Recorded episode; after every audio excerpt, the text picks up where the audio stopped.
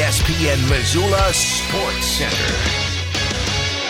A Grizzly basketball star and two Montana State legends highlight the Big Sky Conference's second Hall of Fame class. Hello, I'm Andrew Houghton.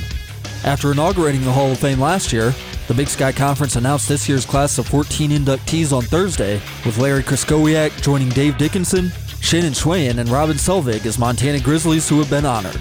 Krystkowiak, who grew up in Shelby and graduated from Missoula Big Sky, won three straight Big Sky MVP awards in the 1980s, the only player ever to accomplish that feat. After leaving Missoula as Montana's all-time leader in points and rebounds, records that he still holds, Krystkowiak played nine years in the NBA.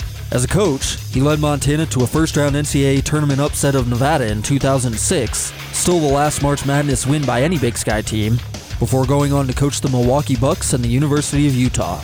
Distance runner Shannon Butler and administrator Dr. Ginny Hunt are this year's two Montana State honorees.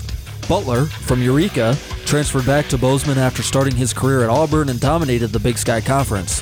He never lost a race at the conference championships and won NCAA titles in the 10,000 meters in 1990 and the 5,000 meters in 1991. Hunt served as Montana State's women's athletic director from 1977 to 1993.